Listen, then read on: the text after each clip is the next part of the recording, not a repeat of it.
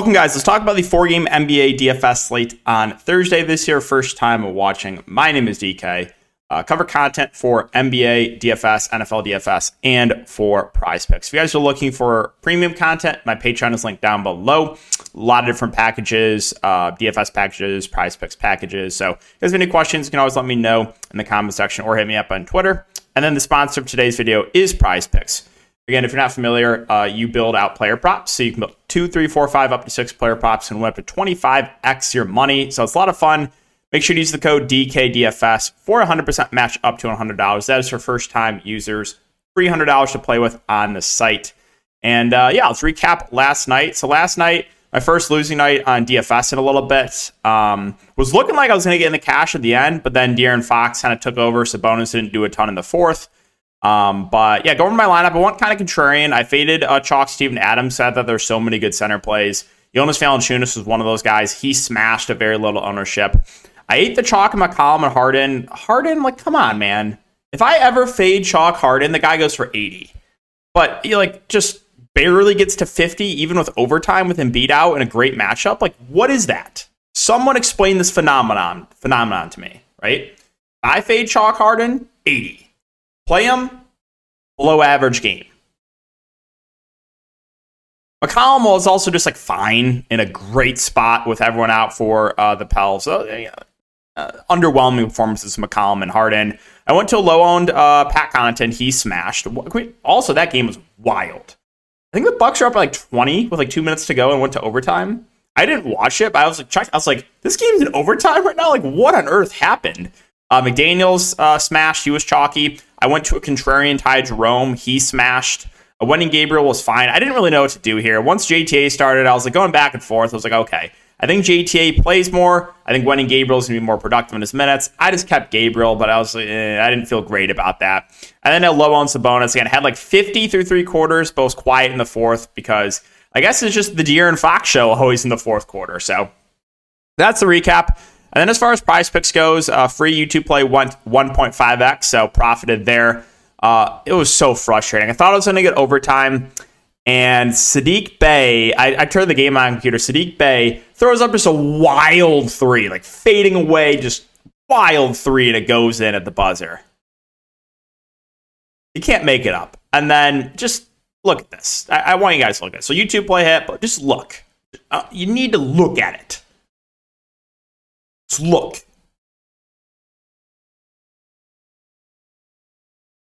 Like that video where they like force you to look. That movie. Come on, right? Come on. Over time, the Looney play probably hits. The, the Stewart play uh, probably hits, not not pushes, but goes over. Come on. Hooked on every miss. Hooked by Looney, hooked by Adams, hooked by Trey Murphy, hooked by Tobias Harris.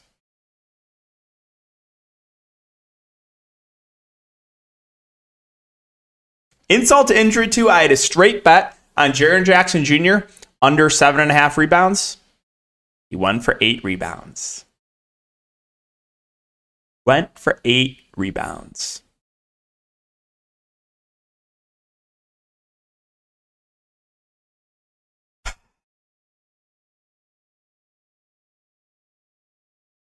Pain. That, that, that's that's all it is. Is pain. It is pain. All right. Let's talk about the slate. Uh, Memphis and Orlando's the first game here. So on the Memphis side, Ja Morant, 10.4K. I think makes for a decent spend up. Uh, it's just been, you know, the Grizzlies continue, just they're in a blowout like every night. Like they're either blowing out someone or they're getting blown out. There's like no, there's like never competitive games.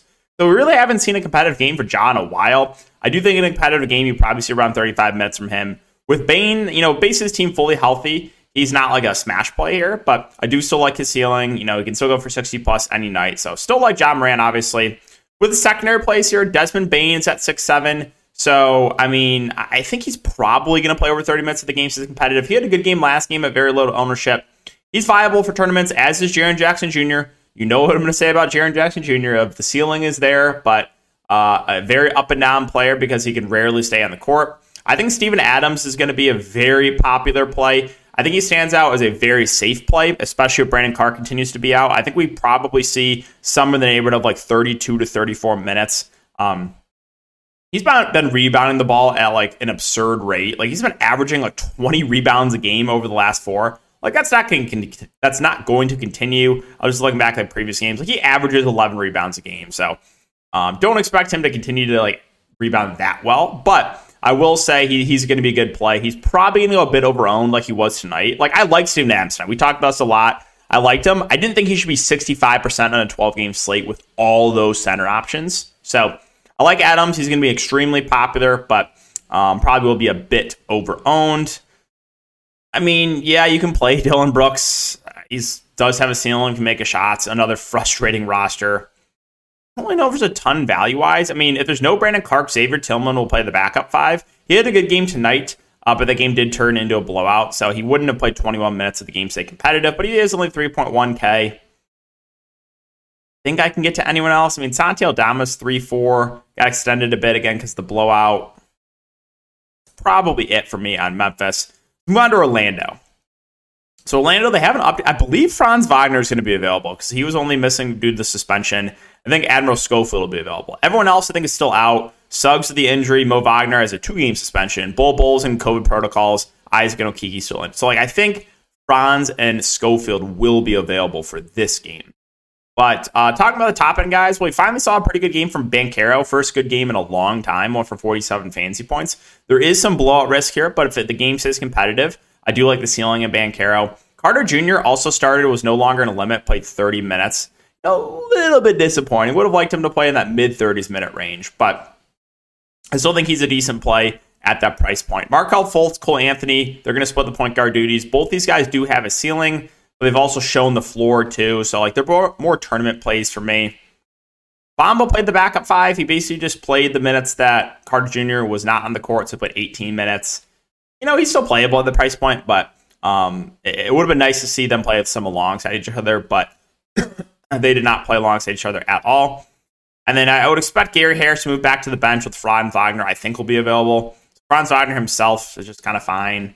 Um, value wise, outside of Bamba, I mean, you will see rotation minutes for Gary Harris and Terrence Ross, but nothing more than dart throws. Uh, can we just talk about this too, man?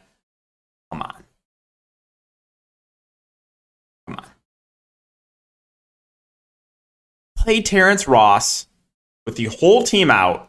He starts the game off like 0 of 7, gets in foul trouble.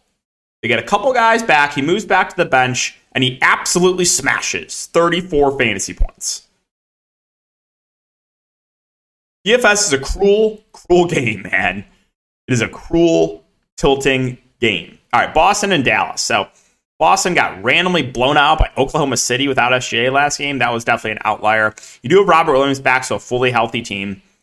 I mean, I don't think there's anything that really stands out here for Boston. I think Tatum and Brown are both playable at the top. I think Smart, Horford are playable in the mid range. Horford was awful as chalk last night. I luckily avoided him. I thought he was a pretty good play last night. Six fancy points in 22 minutes. I mean, wild. So no one's going to play him, but still viable. Still should see around 30 minutes. Uh, the guard, you know, Brogdon and White kind of split time. Uh, we saw, you know, White playing a lot recently, but then Brogdon in the most recent game went for 26 minutes and smashed. Like they're always fine for GPPs. Brogdon's the guy that I would prefer because when he gets more minutes, like he's a really good point per minute guy, Malcolm Brogdon. When he gets more minutes, he uh, you know does have that ceiling. And then I do like Robert Williams in both formats. I think we're probably going to see around 20 minutes from him. Good point per minute, a fair value play for sure. Grant Williams with Robert Williams back should lose minutes, and I would rather play Robert Williams at a similar price. And that is it for Boston. So moving on to Dallas, they just raise his price point more. Luka Doncic 12 6. They got to raise it more because I'm tired of him just being massive chalk. Like, I just, it's not fun when Luka's like 60% every slate. But, I mean, in a cash game, you probably play Luka Doncic, right? Uh, he's just been on another level right now. He's averaging like 85 fantasy points a game over the last five, which is just absurd. So, yeah, there's nothing really wrong to say with Luka. The price barely went up, other than he's going to be popular most likely. So, uh, but yeah, hard to dislike Luka Doncic right now on a small slate. The rest of Dallas, Christian Wood's fine for tournaments. The minutes haven't been amazing on him 21, 29, 29. He's had some really, really good games, but like five steals, one block, shot 10 of 15 this game. So I think we got to be a little bit careful with Christian Wood. If he was playing like 35, 40 minutes a game over the last three games, I would have more confidence.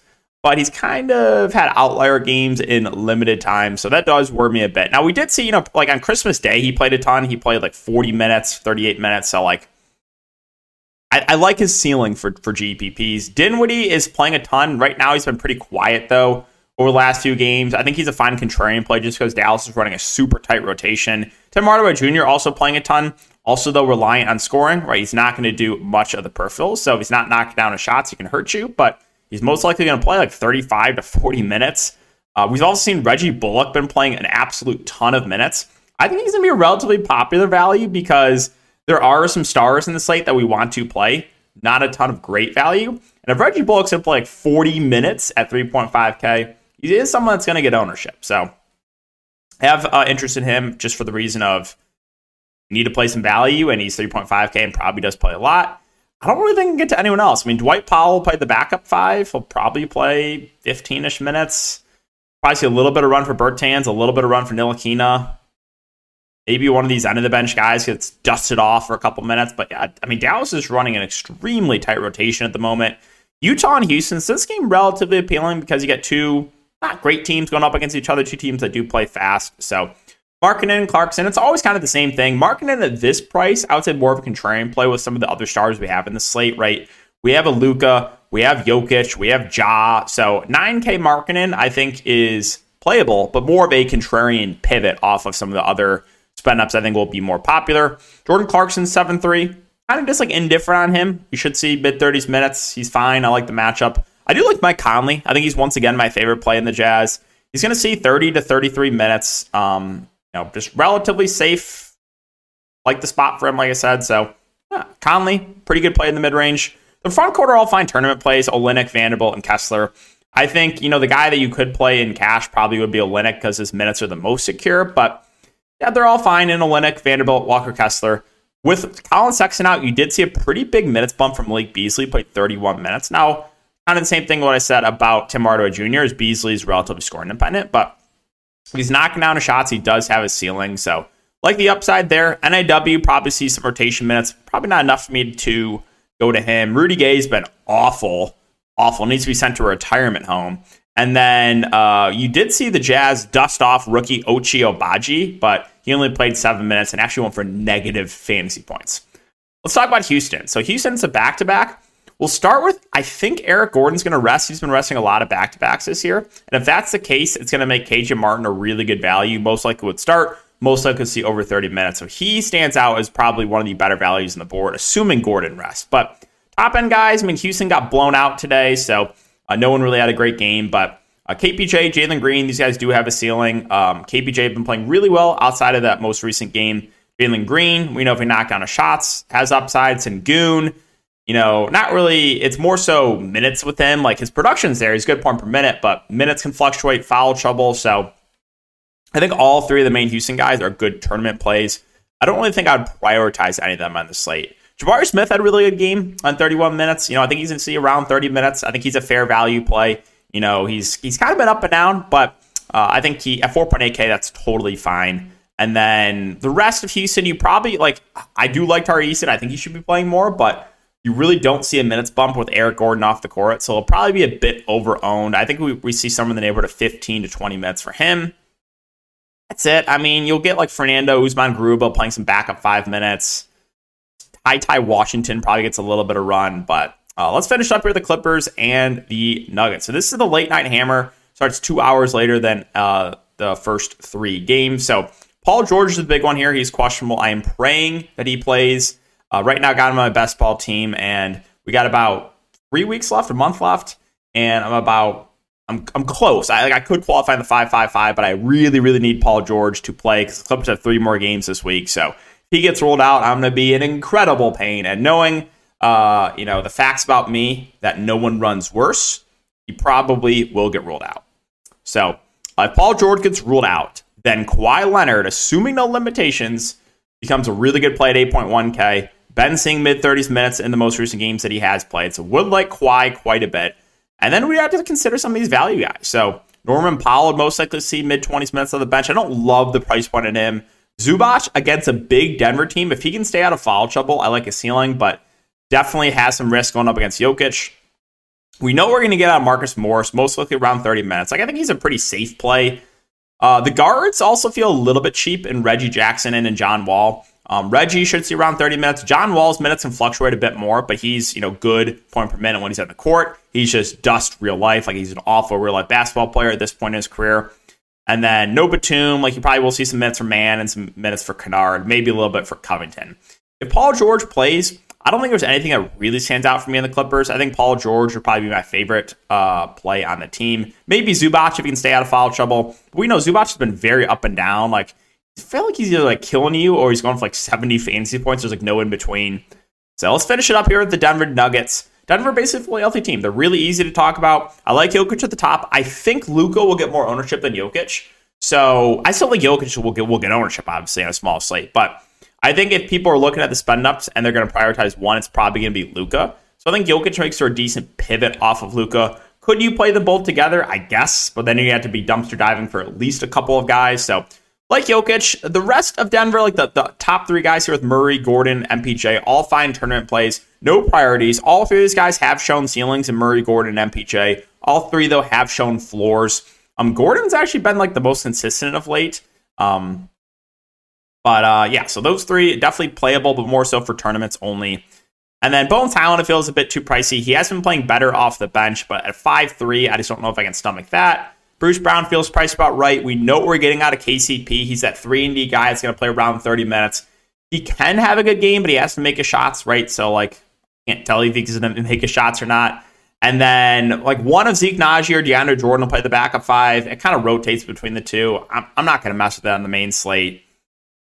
Maybe a little bit of run for Cancar or Christian Braun, but yeah, not enough for me to consider them even on a small slate. So, that's going to wrap it up video, guys. Uh, again, if you do enjoy, just make sure to like, subscribe, and hit that notification bell. I do really appreciate you guys watching. Also, thanks for coming and checking out the live stream today. Try to do more of those in the future. We had over 100 concurrent viewers. I didn't stream on YouTube at least for like about two months. I mean, I stream every day on Patreon. But uh, yeah, it was, it was really cool. We had over 100 concurrent viewers. So try to do more of those in the future. And I'll see you guys in the next one.